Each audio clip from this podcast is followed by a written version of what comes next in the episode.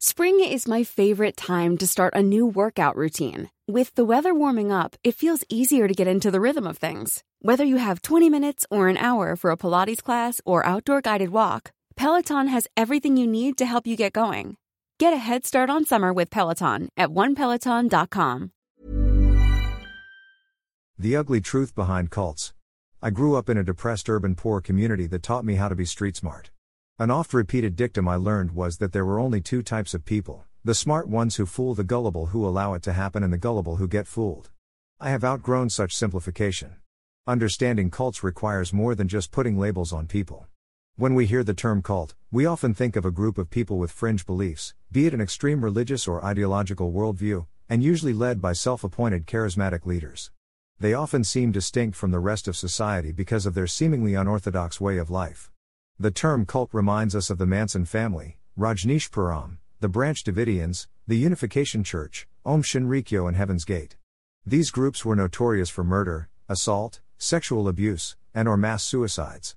Perhaps the most infamous among them was the People's Temple, led by Jim Jones, in which more than 900 members took their own lives in November 1978.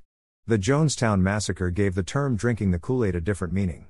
In 2017, a study in the Psychiatry Research Journal said that cults can be seen as an organized group or a solitary person whose purpose is to dominate cult members by using psychological manipulation and pressure strategies. There are many factors contributing to how a person gets recruited into a cult: the vulnerability of the subject, group effects, the use of emotions, detachment from outside influences, progress in doctrinal teaching, promotions and the assignment of responsibilities. The cult leader charms the target by making them feel that they have something grand to receive exclusively: salvation, success, wealth, paradise, etc. The unknowing subject succumbs to the bait and does everything to follow the leader. Cult members are being controlled and coerced into sacrificing relationships, time, money, labor, and even their bodies just to appease the leader.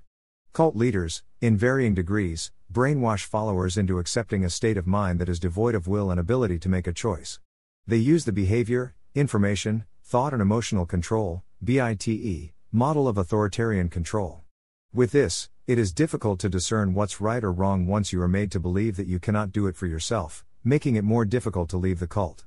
Despite the reputation, some people choose to join.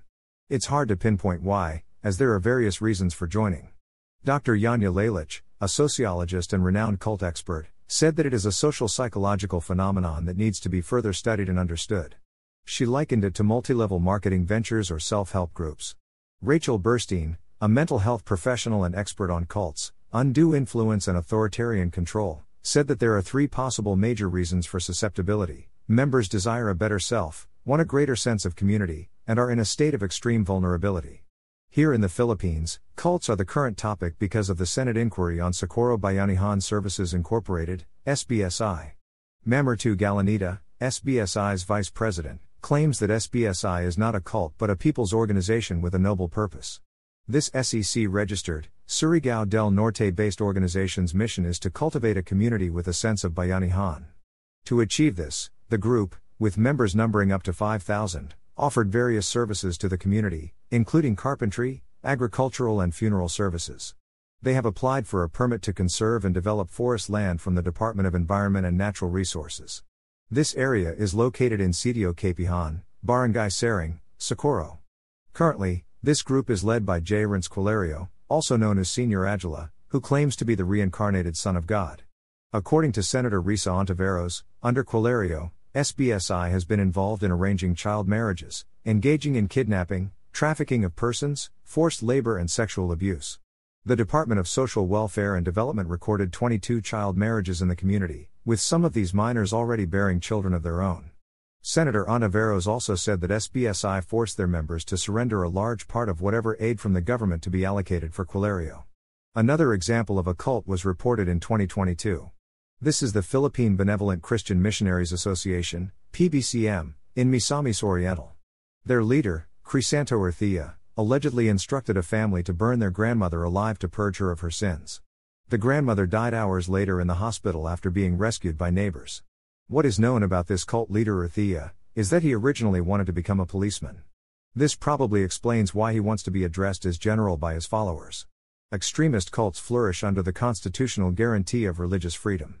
Their existence is a basic human right. This same right is often being used as a cover for malign intent that runs counter to most religious beliefs. It is a particularly tricky issue to address, especially in terms of policy, due to possible allegations of religious intolerance and persecution that might be used against the government.